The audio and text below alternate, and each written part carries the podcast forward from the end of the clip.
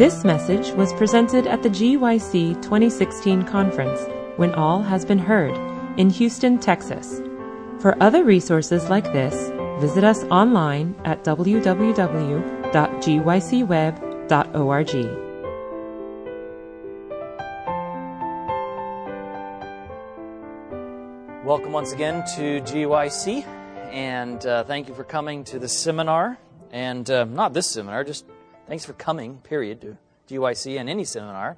Um, I always enjoy the seminars of GYC. It's always a little bit of a, a, a, very painful process to decide which ones you're not going to go to, you know, um, because there's so many that are good, and um, you, you want to, to be at all of them. Thankfully, we have recordings, and that's a blessing to be able to go and attend others later, in effect. Um, but today we're going to be taking a look at the interpretation of Scripture and how we can understand Scripture.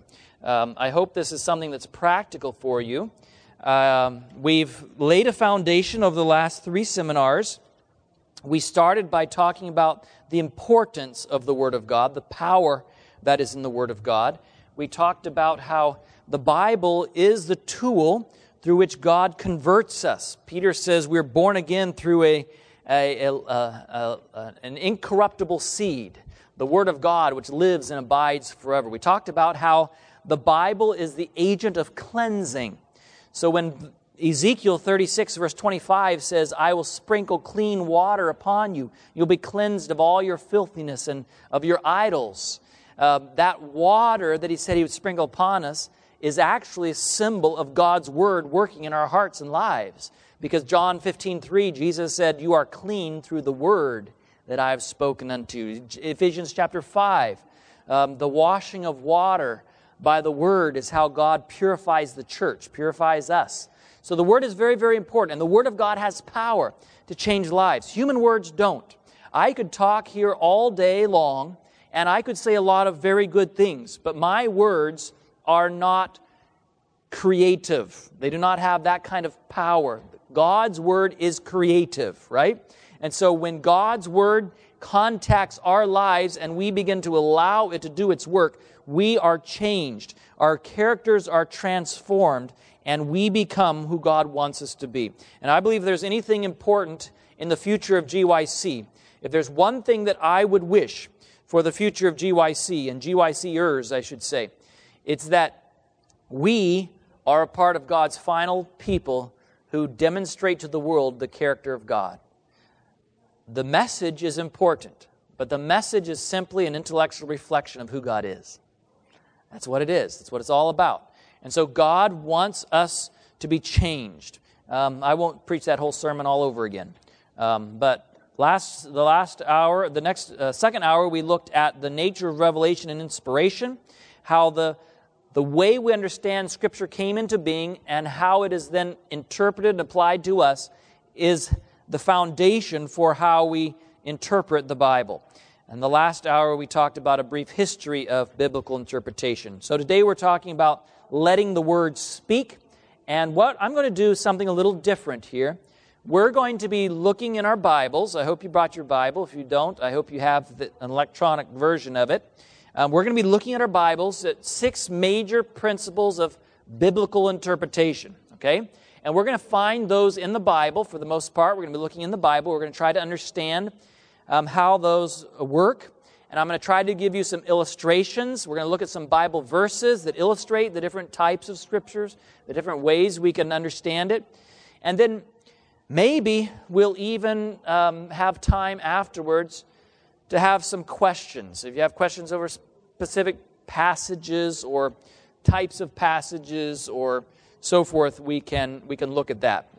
Just so you know, sort of the scope of to, today's last hour, tomorrow we're going to be looking at principles of prophetic interpretation. So if you have questions about prophecy, that would be the time to ask them or to come back for more. And finally, we're going to be talking tomorrow, uh, uh, Sabbath, afternoon about how to have a, uh, a more vibrant devotional life, your personal study of the scriptures, how you can form habits and put into practice things that will be helpful for you there. So, Before I begin, I want to just mention a couple of things. The Adventist Church has struggled over the last 50 years or so with the issue of biblical interpretation. If you're not aware, even over the last five to 10 years, we've had a bit of a discussion over biblical interpretation.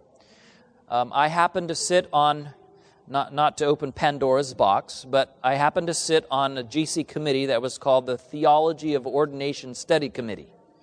And um, this was an opportunity for people from very different viewpoints to talk about the issue of ordination, and particularly as it related to our last General Conference session, the subject of women's ordination. Okay, so we're not going to go down that uh, path today. That's not what we're talking about. But ultimately, it really did come down. The different views that existed in that group really did come down to natures of revelation and inspiration and methods of biblical interpretation. How are we? We're both looking at the same passage. How do we come to very, very different meanings, understandings, or, or applications of it? It had to do with biblical interpretation. Um, that's not to say that all on one side are right and all on one side, uh, right, uh, other side are, the, are wrong. It's not to say that everybody on one side is using the wrong methods of biblical interpretation, but there's clearly some differences among us and how we view the scriptures. So I'll just leave it at that. Um, back in the 1970s, uh, after the Ford crisis, the Desmond Ford crisis, we actually addressed this issue. This is something that was put together by the Biblical Research Committee at that time, it was called, of the General Conference. It was edited by Gordon Hyde, and it's basically, it's called a Symposium on Biblical Hermeneutics. Um, and uh, this, this, this came about as, in 1974 as a result of um, some of the controversy that was going on in the church at that time. Um, in more recent times, what we call the Biblical Research Institute has, um, has uh, released another volume very similar. It's called Understanding Scripture, and it is edited by George W. Reid. And um, this is a number of theologians, thought leaders, professors in the Adventist church have addressed issues of interpretation. If you want further information about how to interpret the Bible. This is written, I would say, from a somewhat academic point of view, but I think a layman can understand it. It's not easy reading. It's not what you just pick up and you're like, oh, you can't put it down. You know, it's more like, oh, I need to understand better how to interpret the Psalms. There's a whole chapter in here about how to interpret the Psalms and the different ways, the different structures that are used. And if you, I think if you spent your time with it, you would find it to be helpful. Some of what I'm going to be talking about today comes from this book and particularly from a chapter in this book um, that is written by, um, I want to say it's written by Ekkehardt Mueller, called Guidelines for the Principles of Interpretation. So I just wanted to, to make that very, very clear here from the beginning. This is called Understanding Scripture, an Adventist Approach. Um, in the back of this, you'll find another document that is often referenced. It's been referenced at the General Conference session. It was certainly referenced in our discussions on ordination. And um, this is what they sometimes call the Rio document. At the annual council in, uh, that was held in Rio de Janeiro, there was a, um, a document voted that the Adventist Church said, This is how we view Scripture, and this is how we will choose to interpret it. And this is the guideline still in the Adventist Church today that is used um, as sort of the gold standard um, for how we can interpret Scripture. This was at the 1986 annual council meeting in Rio de Janeiro, Brazil, and um, that's included as an appendix in the back of this book. Um, unfortunately, people choose to interpret that Rio document differently as well. So, so two different camps both say we're using the Rio principles um, but they're coming to different conclusions.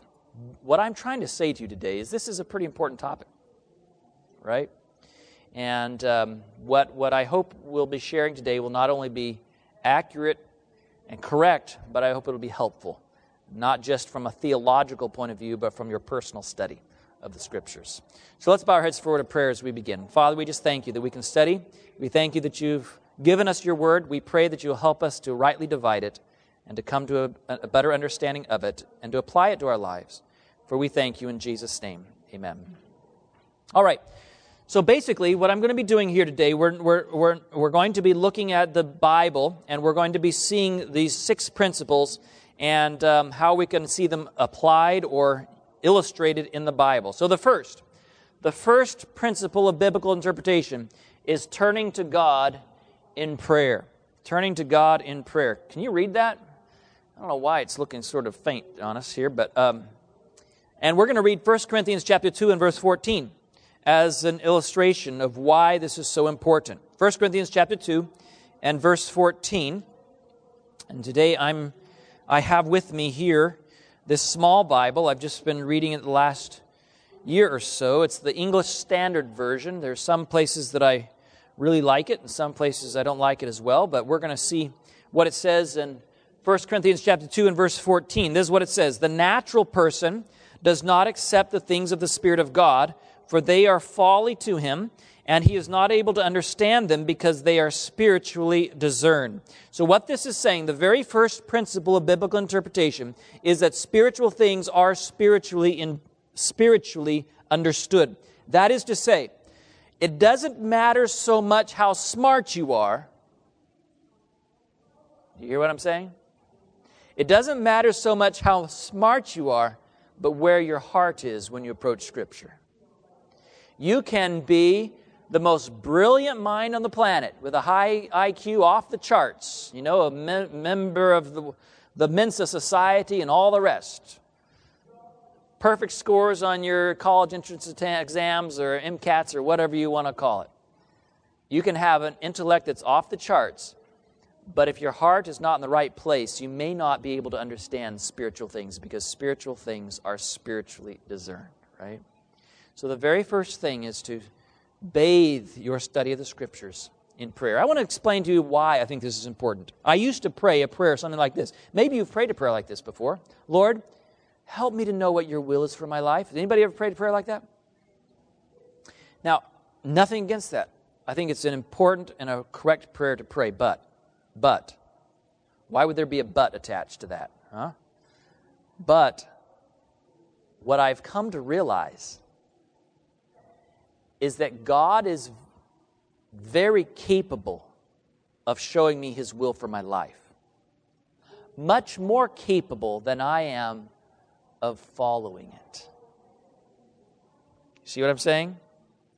So, it's sort of like the bottleneck here, the limiting factor in God's will being poured into me is not so much His ability to pour it as my ability to accept it. So I've come to pray a little different prayer Lord, help me to be willing to follow your will when I see it in my life. Because generally, I'm just saying from my own experience, maybe I'm just hard headed and really sort of stubborn or something. But generally, if I'm willing, God's able to show me in really, relatively short order. The problem is often I'm sort of like Balaam. You remember Balaam? Balak sent princes to him, come and curse Israel. God said, nothing doing, you can't because they're blessed, right?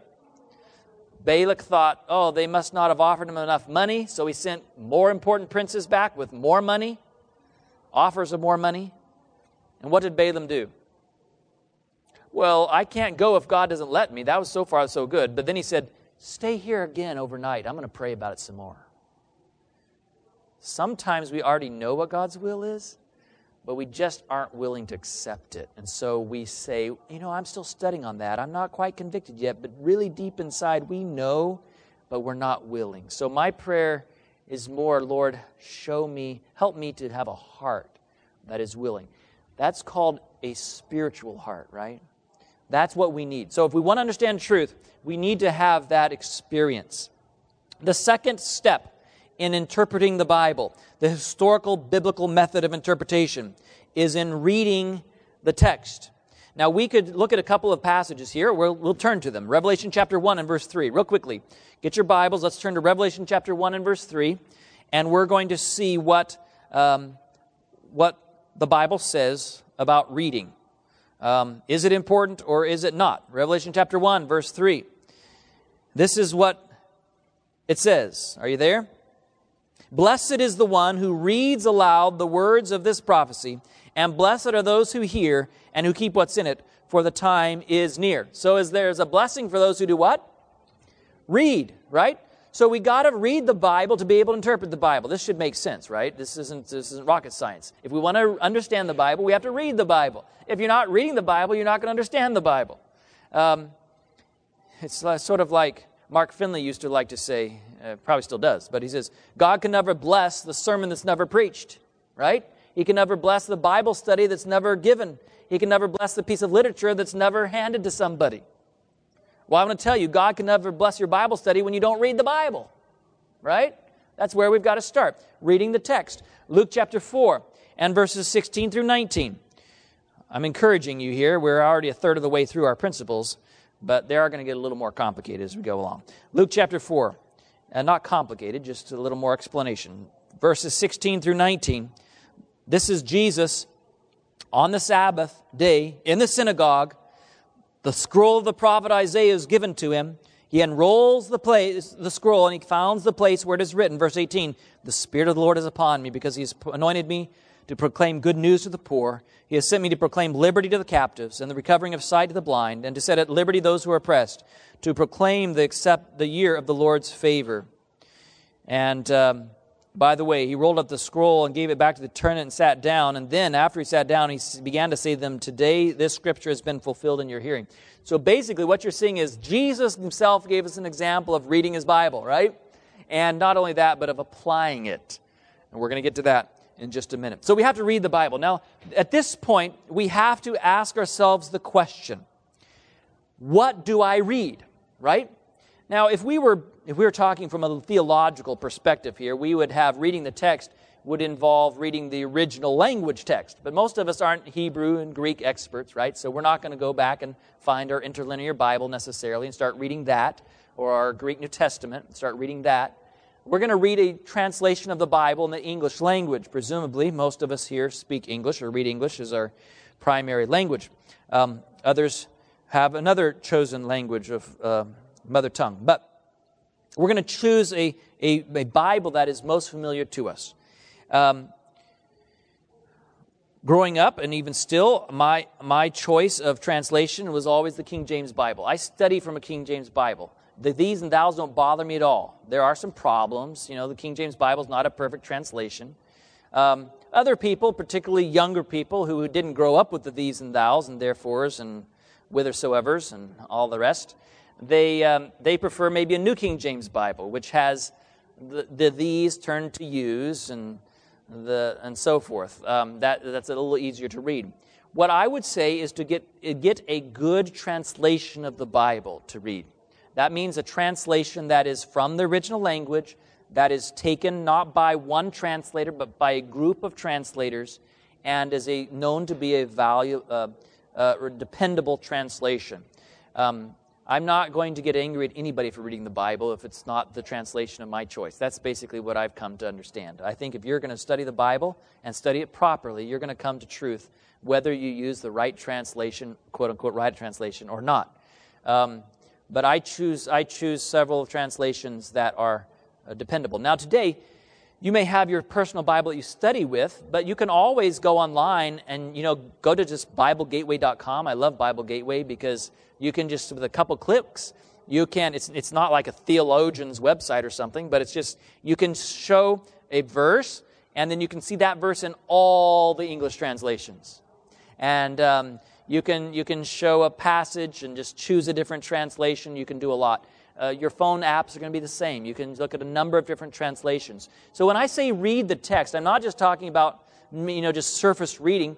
Choose a good Bible, use that good Bible for studying, but when you read the text, keep reading. Go to another translation. Read something, and, and if you don't, um, if you're wondering, for example, I'm not an expert in Hebrew and Greek. I've, I've studied some, but I don't read them fluently or anything like that. Um, sometimes I have questions. For example, last week or so, I was reading um, in my ESV, the English Standard Version, which I find often puts things, especially the stories of Jesus and so forth, in a very, it's, I found it to be quite accurate. But I was reading the book of Revelation. Revelation is always confusing to translators. Because if you're not, I don't want this to come out the wrong way. If you don't understand what the, what the prophecy is talking about, you're going to have a hard time making it trans, you're going to have a translating it the best way, put it that way. I was reading in Re- Revelation chapter 14 how the 144,000 follow the Lamb wherever he goes, for they stand without fault before the throne of God. And that's what the King James says. The ESV says they stand blameless, period. I thought, wait a minute, before the throne of God, was that in the Bible and the King James translated it? Was it not there and the ESV dropped it? How did this happen? Because in my view, that before the throne of God is pretty important. 144,000 are living during the time of the investigative judgment. When we read it from an Adventist perspective, they're standing before the throne of God in the pre Advent judgment. So I went to BibleHub.com. Anybody can do this. They have an interlinear function, which back on my shelf at home, I've got a interlinear Bible. You know, those big old, looks like a big old Strong's Concordance. But basically, it's got the the Hebrew or the Greek written there, and then above it, the English translation of it and the Strong's numbers. So you can look them up. But BibleHub.com has the same thing, interlinear Bible. And I said, okay, Revelation chapter 14 in the interlinear version, sure enough, the Greek says before the throne of God. This translation just dropped that whole thought. Wrong. Like, I didn't like that. Wasn't too happy. So sometimes when you compare translations, you can come to a better understanding of a certain passage. So read the text. Um, so the third step is to investigate the context. Um, let's look at a, a, couple of examples here, another biblical example here, real quickly. Um, Matthew 4 and verse 6. You remember that Satan came to Jesus and he tempted Jesus.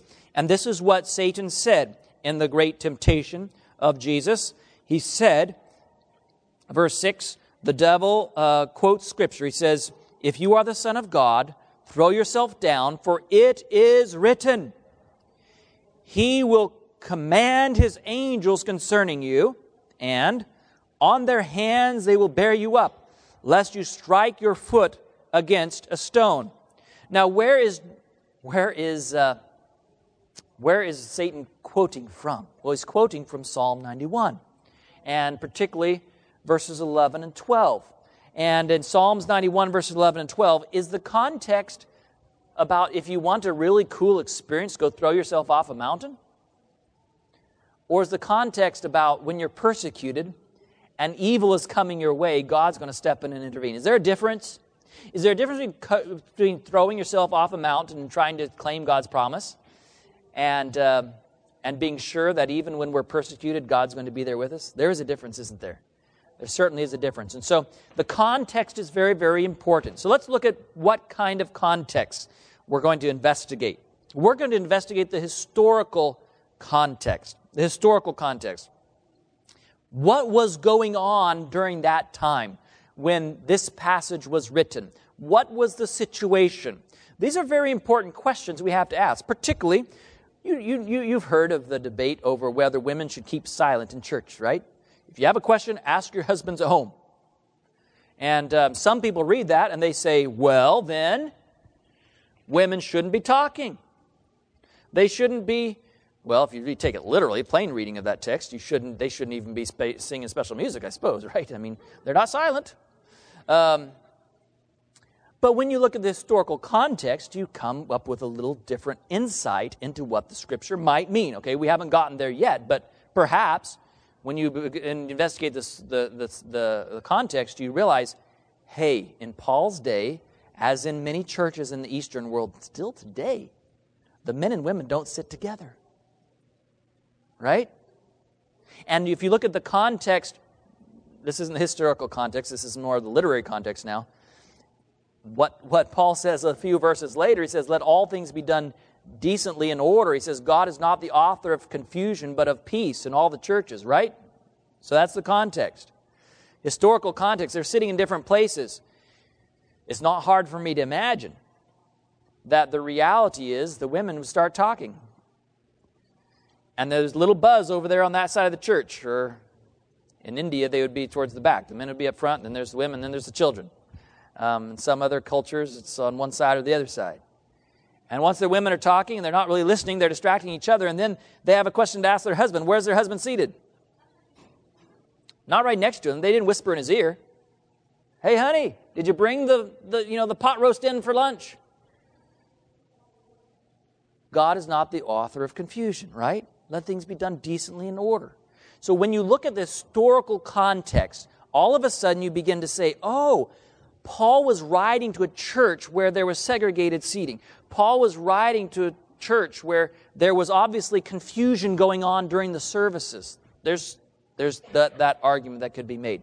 So investigate the historical context. So I had, I had, I'll give you another example here.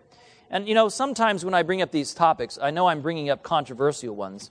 There's somebody who's going to write me after they listen to this on Audioverse or maybe even here today and say, I don't think women should preach in church or speak in church. But that's really not our topic. We're talking about biblical interpretation, right? So I'm not going to get lost in the weeds here. But I had someone very recently talk to me, or, or actually, it was a post on Facebook, but they were like, you know what?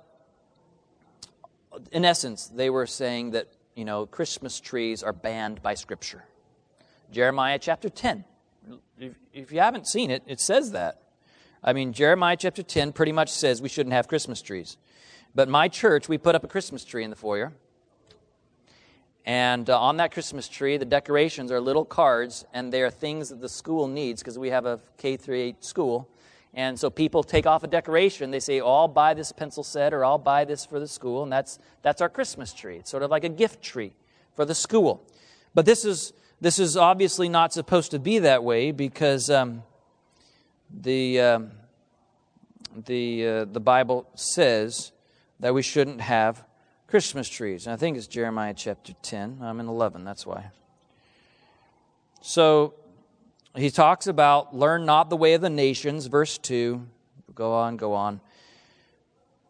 For the customs of the people are vanity, verse 3. A tree from the forest is cut down and worked with an axe by the hands of a craftsman. They decorate it with gold, silver and gold. They fasten it with hammer and nails so that it cannot move. Their idols are like scarecrows in the cucumber field. They cannot speak, and so forth and so on. So here you have it, right? They cut down a tree in the forest, they bring it into their house, it becomes an idol. And um, we should not have Christmas trees. Well, this is my question. What was the historical context, right? By the way, working with an axe doesn't necessarily mean that it gets set up and decorated. It means it gets turned into an idol and covered with silver and gold. That's what it means. They were talking, he's talking about making a tree into an idol. Now, in their day, was there a problem with physical idols being used as instruments of worship in the pagan religions? Yes. Should God's people do that? No. Should you bring a wooden idol and make it an, um, a shrine to worship in your house? The answer is no, right? That's the historical context. It's sort of like I, I told this person, I said, you know, to read that and use no interpretation, just say that that means that we shouldn't have Christmas trees, is sort of like reading the second commandment, no likeness of anything on the heavens above or the earth beneath or the waters that are in the earth, and saying that we shouldn't have teddy bears. The context was obviously worship, right? This context is worship. By the way, if you're worshiping your Christmas trees, I'll talk to you afterwards. But for me, I don't believe that the Christmas tree means that for Christians today. Not in my church, not when we're using it as a celebration. Yes, it may have had a pagan back. Oh, but it used to be pagan. Listen, so did Monday, Tuesday, the names of the week. They were honoring the pagan deities when they said those names Saturday, Saturn, Sunday, the sun, Monday, the moon, Tuesday, Mars, and so forth and on. So, the question I always ask them are you a pagan because they use those you use those days of the week? Or do they mean something different to you today? Um, one person said to me, Well, you know what? I, I, just call it first day, second day, third day. Like, you go ahead. Never heard you say that before, but you go ahead. Um, the reality is that those days, those names, are no longer a part of, of pagan worship. Not for me, not when I use them. So, at some point, the meaning changes, doesn't it? Even if it used to be pagan, it's not pagan for me any longer. And um, it's not a part of my worship. So we're going to look at the historical context. We're going to look at the literary context. And when we talk about the literary, literary context, we're talking about the passage around it. We're talking about the context of the whole book. Okay? We're talking about the whole, the whole Bible becomes the context of a verse, isn't it? I mean, really. And by the way, as Seventh day Adventists, the greatest context is beyond the Bible it's what we call the great controversy motif. the great controversy theme, understanding good and evil, how it came about, how it's all going to end. We interpret in the context of all of that. So when I have a verse and I'm trying to understand it, I say, what are the verses around it? What is it saying? What is the impact of the chapter? What about the whole book? This is the context that we take into consideration when we study a passage. And now, we also look for certain things in the context. We look for what we call motifs. Is there a particular theme that this author is bringing back over and over and over again? Um, this is something that he really likes or she really likes to emphasize. This is something that we can look for. The characters that are involved, the locations, the time frame, chiasms. We'll talk more about chiasms in a little bit. Um, progressions, thematic parallels, parallel reports. We can look at other stories. For example, if one gospel writer, whenever I preach a sermon on a parable of Jesus, or on a miracle of Jesus, or just on a story that's in the New Testament, I like to look at all of the gospel writers that share the description of that story, or that parable, or that miracle, right? We have what we call the synoptic gospels. The synoptic gospels are Matthew, Mark, and Luke, and they tend to sort of cover the same topics, the same miracles, the same stories. Not all of them, of course, but they're similar gospels. Then you have one that sort of doesn't fit in with those three, and that's the gospel according to John. And one of the reasons people believe that John wrote his gospel differently was that he had the advantage of seeing the other gospels and seeing what they had left out and saying, I'm going to share it from my point of view, the disciple whom Jesus loved, and I'm going to share the things that were sort of missing in the other disciples, in the other gospels. We think of those as being the foundation of the New Testament, and other books are written later, but actually, John the Revelator wrote the book of Revelation on the Isle of Patmos, right? And um, it's now believed that was one of the first books that he wrote, and the Gospel of John would have been written after, in fact, the book of Revelation was written. Very interesting. We don't think of it that way, but that's the reality. John very, writes his gospel at the very end of his life, and um, he had the advantage of seeing what was there. So we look at the parallel reports, and we see if there's repetition. And um, we're going to come back to some of these uh, literary themes or literary um, techniques uh, in a little while when we talk about analyzing and interpreting and applying the text. The fourth step is analyzing the text. Now, um, we won't take the time to turn to these verses, but basically, in Genesis chapter 15 and verse 6, God promises Abraham that God, he would bless his, he would bless all nations through his seed, right? And uh, later on, uh, Romans 4, Paul is going to use the same passage to argue for justification by grace through faith. Abraham believed God, and it was counted to him for righteousness, right? Um, but in Galatians 3, he uses the same passage, but he uses, he uses it differently. He uses it not as an illustration of righteousness by faith. He uses, he, he simply, he simply emphasizes the seed in Genesis 15, 6 is singular, not plural.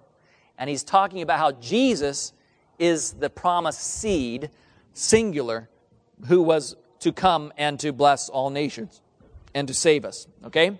So we analyze the text. How does, how does the, this is, this is an illustration, I should say, of how Paul used the Bible, used the text in different ways at different times, but obviously he had studied it and he had analyzed it and he had thought about it. We're going to look for certain structures. And um, this is where it gets really interesting. Um, certain structures that can help us to understand the Bible. There's outlines. And by the way, how do you know if there's sort of an outline, a very logical progression of what the Bible passage you're studying is at the time? How do you know that? Besides looking at a commentary, that wouldn't be my first ch- choice. One of the ways you can study that passage is to outline it yourself. Right? This verse, the main thought is this. The next verse, this. The next verse, this. Now let's see how they progress. Is you know, is he talking about the sins that we should avoid? And he lists four of them. The right, the, the, the good things that we should include in our character, and he lists those. You see, you can outline a passage yourself. It's actually a good illustration, a good tool, I should say, for understanding and exploring the passage. So, an outline. An acrostic. Did you know that numerous Bible passages are actually acrostics? Um, so you have, for example, Psalm 119, the most famous acrostic in the Bible. There are 22 Hebrew letters in the alphabet. The first eight verses begin with the first letter of the Hebrew alphabet, Aleph. The next eight verses begin with the second letter of the Hebrew alphabet. The next eight verses begin with the third letter. The, we don't get that because we're not reading it in Hebrew, right? But Psalm 119 has 176 verses because it has eight verses beginning with each of the 22 letters of the alphabet. It's an acrostic. And so we see that and we start thinking, wow, this was really creative. This was an art form. This was something they thought a lot about. And um, we can study it and understand that from that, um, from that uh, perspective. Inclusion. Inclusion simply means there's a passage and it begins by making a statement and it ends by making the same statement. That happens quite a bit in the Old Testament, actually. The Hebrews, by the way, the Hebrews loved literature. Like this was not just, oh, I'm going to write something down like a first grader writes it down. When they wrote the Bible, the Old Testament, much of the Old Testament was written either in poetry or in some sort of a literary form that showed immense forethought. Now, if you were here earlier, you realized that God inspired the prophet. He didn't dictate the words. So I don't believe God told, you know, David to make an acrostic in Psalm 119. David had the ideas and he used his creative juices to convey the message of God in a very artistic form. Um, so, an inclusion is where a statement is made, and then maybe there's proof given for it, and it ends with the same. It's like an envelope, you know, on both sides, like bookends. That's an inclusion. And we find that in Scripture as well. We have chiasms. We're going to talk a little bit about a chiasm. In fact, um, um, I might as well talk about it now. Let me see. I thought I had it right here handy, but this is a chiasm. We'll have to come back to that in a minute. I got them out of order. This is a chiasm. This is uh, Amos chapter 5, verses 4 and 6, 4 through 6. Uh, For thus says the Lord to the house of Israel, Seek me and live. Okay? Got that?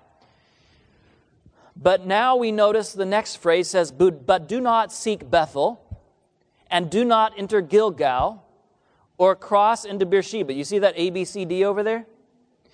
Now, notice what the, what the author did. This wasn't just by accident, this happened over and over throughout the Old Testament.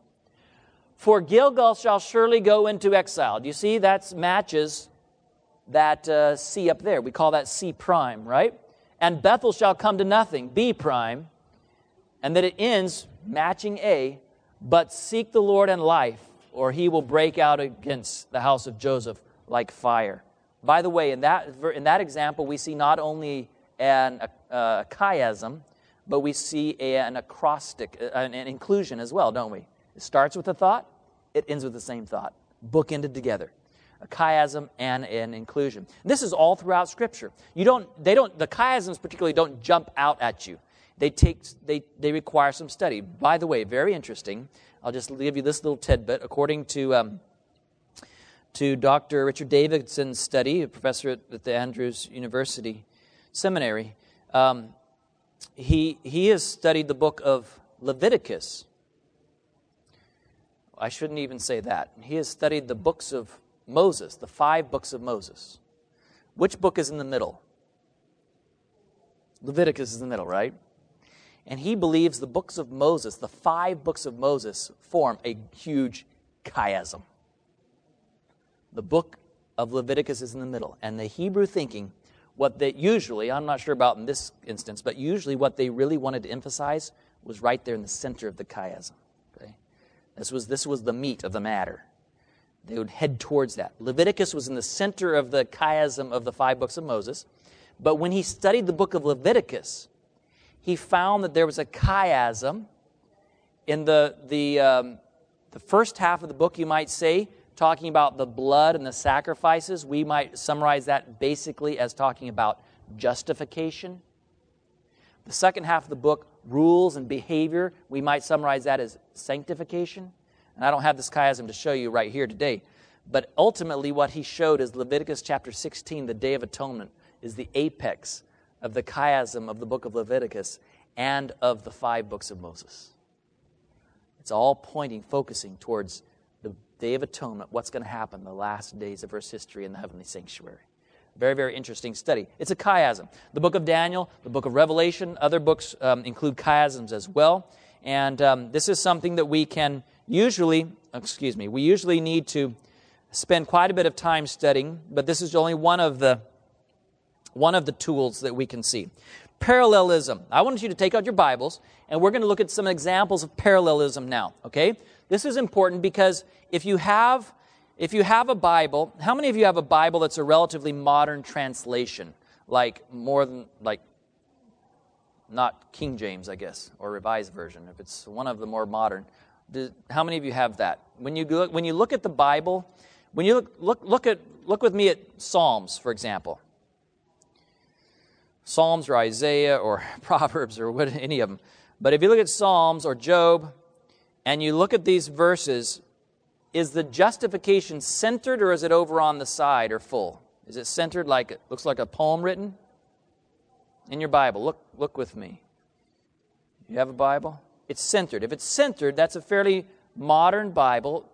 And what it's done is the, the, the, the um, designers of the Bible have said, look, even though in English it doesn't sound like a poem, when we read it in the Hebrew, it was a poem.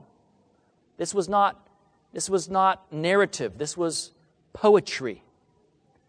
And so they're going to write it as if it were a poem. So if I look at Psalms, almost the entire book of Psalms is center justified because it was written as a poem. Okay?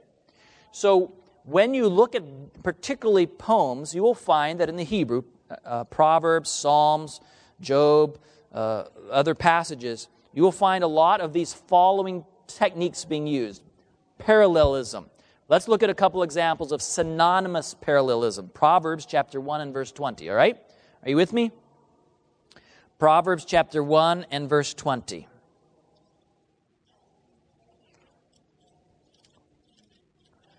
Proverbs 1 and verse 20, we notice that it's center justified. It's a, it's a poem. And we're going to see an example here of parallel, uh, uh, synonymous parallelism. By the way, of all the parallelism in the Bible, the Jewish writers wrote, used parallelism a lot. Synonymous parallelism is the most common. Okay? So this is what you see. Wisdom cries aloud in the street. In the market, she raises her voice.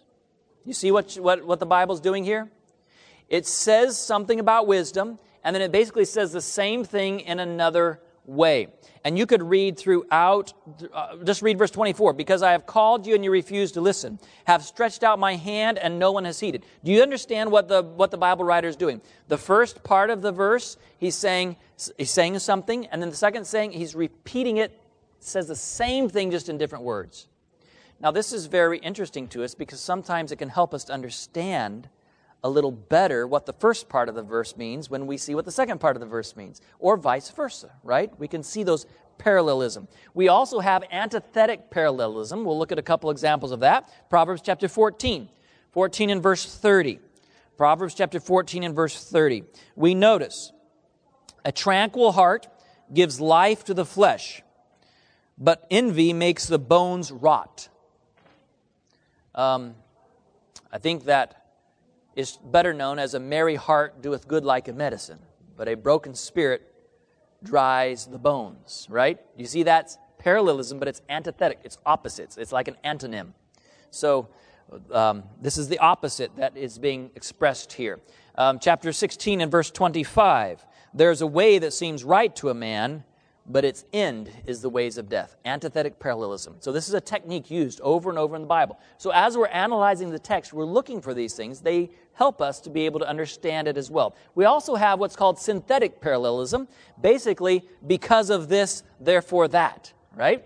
And uh, we'll look at an example of that in Psalm 28 and verse 6. Psalm 28 and verse 6. This is also found, these last two are found less frequently um, synonymous parallelism, is, uh, as I mentioned, is the most common found in the books of poetry. 20, 28 and verse 6 Blessed be the Lord, for he has heard the voice of my pleas for mercy.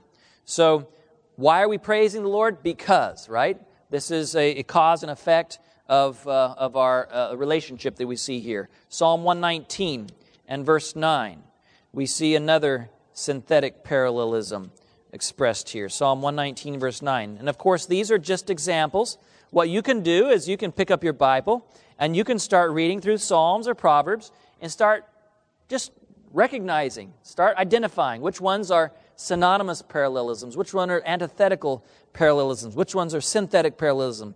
Uh, 119 and verse 9, wherewithal shall a young man cleanse his way, says, by, is that right? Am I in the wrong verse? How can a young man keep his way pure? My Bible says, by guarding it according to your word. Um, by taking heed according to your word, the King James says. And by the way, in my Bible, I don't know if any of you in your Bible, if you have a newer translation, it actually says in 119, Aleph over the first eight verses, Beth and Gimel and Daleth and He and Wa and so forth as the letters of the Hebrew alphabet that are being represented with each of those eight verses. So these are, these are things that we can look at as we analyze the text, as we try to come to a better understanding of it.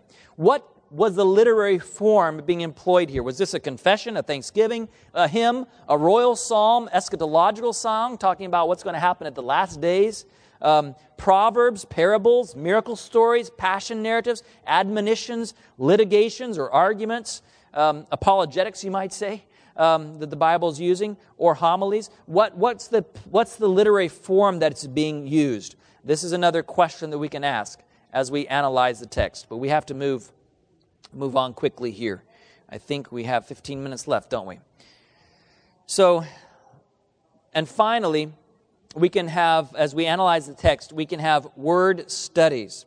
Now, this is sometimes a very favorite of people who are studying the Bible is to look at words. And they'll take a Strong's Concordance, and they'll take the word glory, or they'll take the word light, or they'll take the word of love, or something else, and they'll find other verses that say something similar using the same word, and they'll say, aha, this means this here, so this must mean that there.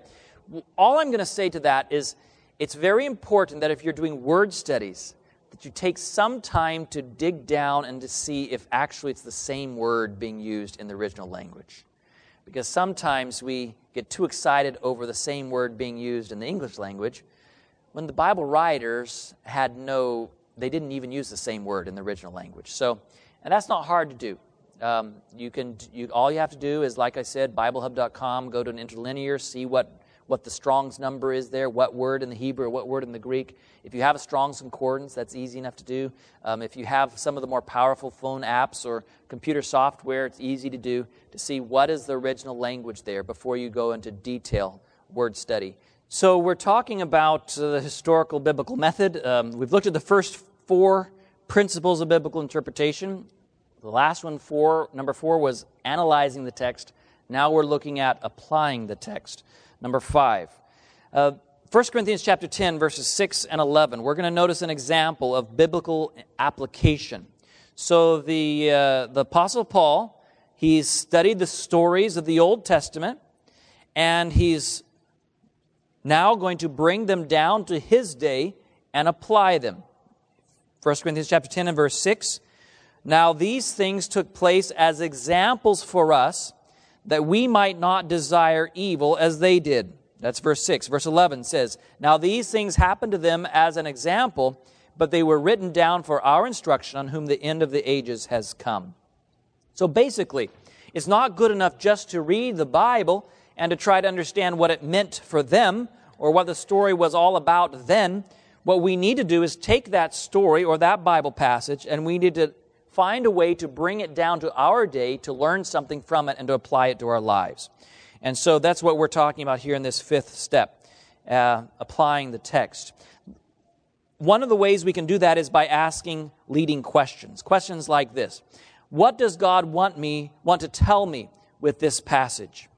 How does it affect my devotion, my commit to Him, my spiritual life, my insights, insights into God's character, and my obedience? How can I respond to his message? So, this is asking questions. How does this impact my life today? So, if I were to just take some of the examples we've talked about, we read in Jeremiah chapter 10 about not bringing an idol into our home, an idol of wood and silver and decorated and all the rest. I'll be honest with you, I don't think that's my real weakness, okay? I don't usually go down to the pagan temple and say, Can I buy an idol?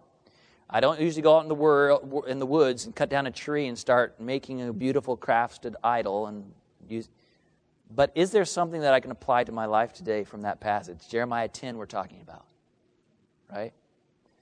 Maybe the easiest way is just to read it and say, well, that's talking about Christmas trees. Don't cut down a tree and don't bring it into your house. That's what it says. That's the plain reading of Scripture. But the reality is, it's talking about false gods in your life, isn't it? It's talking about a shrine, something to be worshiped that you shouldn't be worshiping.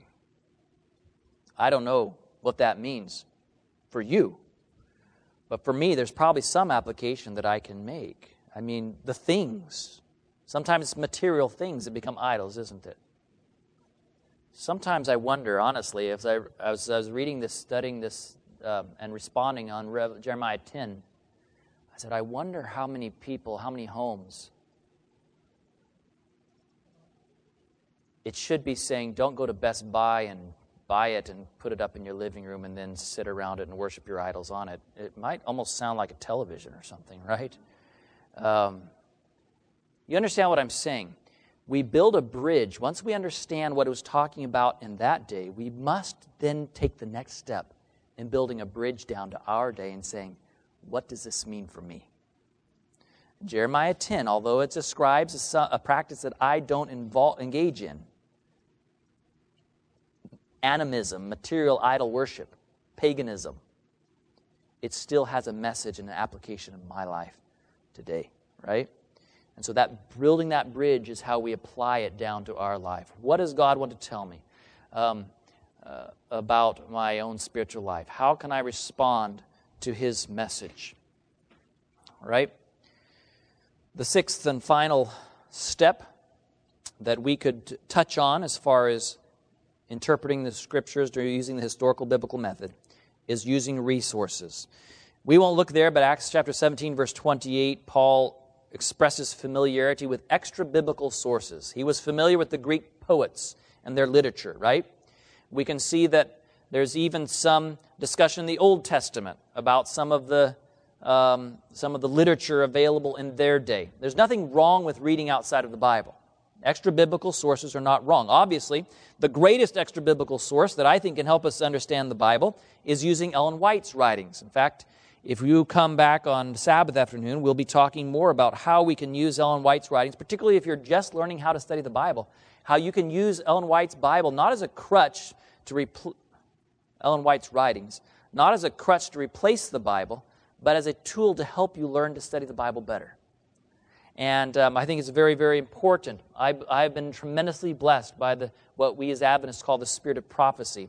It's really not the spirit of prophecy in that it's not, Ellen White is not the spirit of prophecy. It's a part of the spirit of prophecy. This is the spirit of prophecy too. This is the gift of prophecy. This is, this of, uh, this is the, the, the testimony of Jesus, and it's not limited to the writings of Ellen White.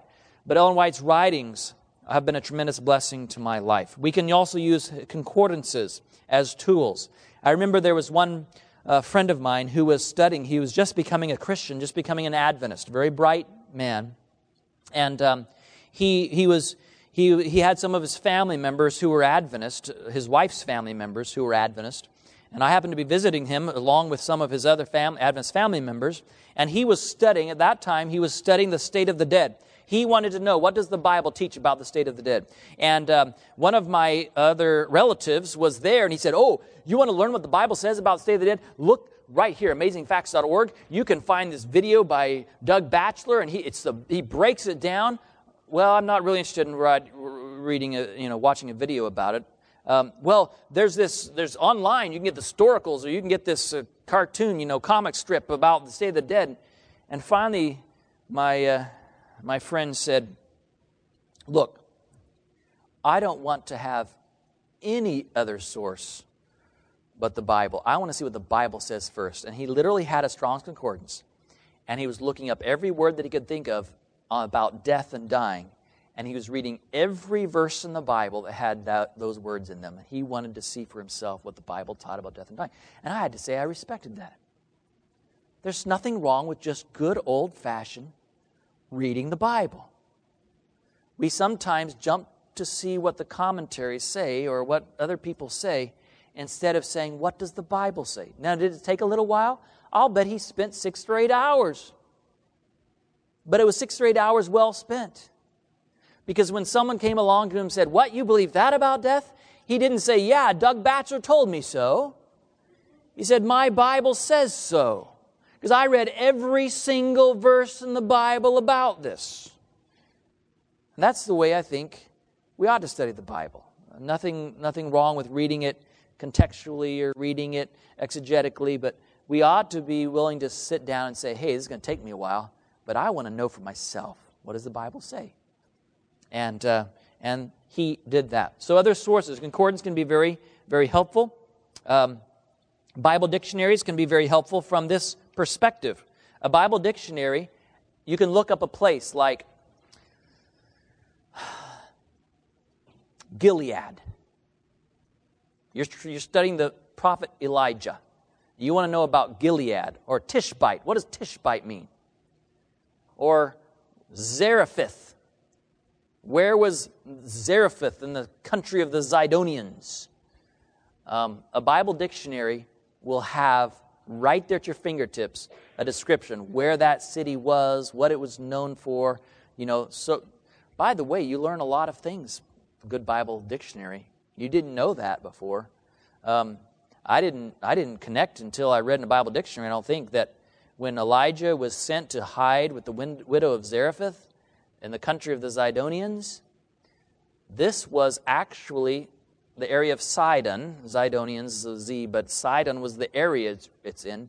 And guess whose dad was the king of, the, of Sidon? It was actually Jezebel. Now it's interesting, isn't it? That God has a sense of humor because he sent the most wanted man in the world to the kingdom of Jezebel's father. Jezebel, the one who hated him the most, right? And he's hiding in Jezebel's own home country. He could have sent him anywhere, but he sent him to Zarephath. Now, how do you understand that? Well, good Bible dictionary. You look up those places, look up those names. And um, if you can find, you can get, you don't have to buy a new expensive one. If you ever go to old bookstores, the old Bible dictionaries are often some of the best.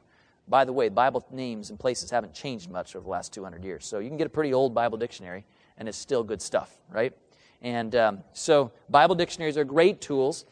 Uh, by the way, you can Google it too. Just be careful for your sources. There's all kinds of things on the internet, but there's reputable sources. Compare them. Notice several of them, and you might be able to trust some of them as well. Commentaries would be the last place that I would turn to understand and apply a text, simply because I want to do my work first to see what God tells me before I trust what He has shown somebody else. All right, our time is up, and so I'm going to close with a word of prayer. I'm going to stay by for a few minutes if you would like to ask questions. Let's bow our heads. Father in heaven, thank you for giving us this time to study.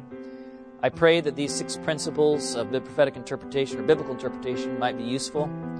In the next couple seminars, we talk about prophecy, end time prophecies, and understanding them as we talk about how to personal devotional life.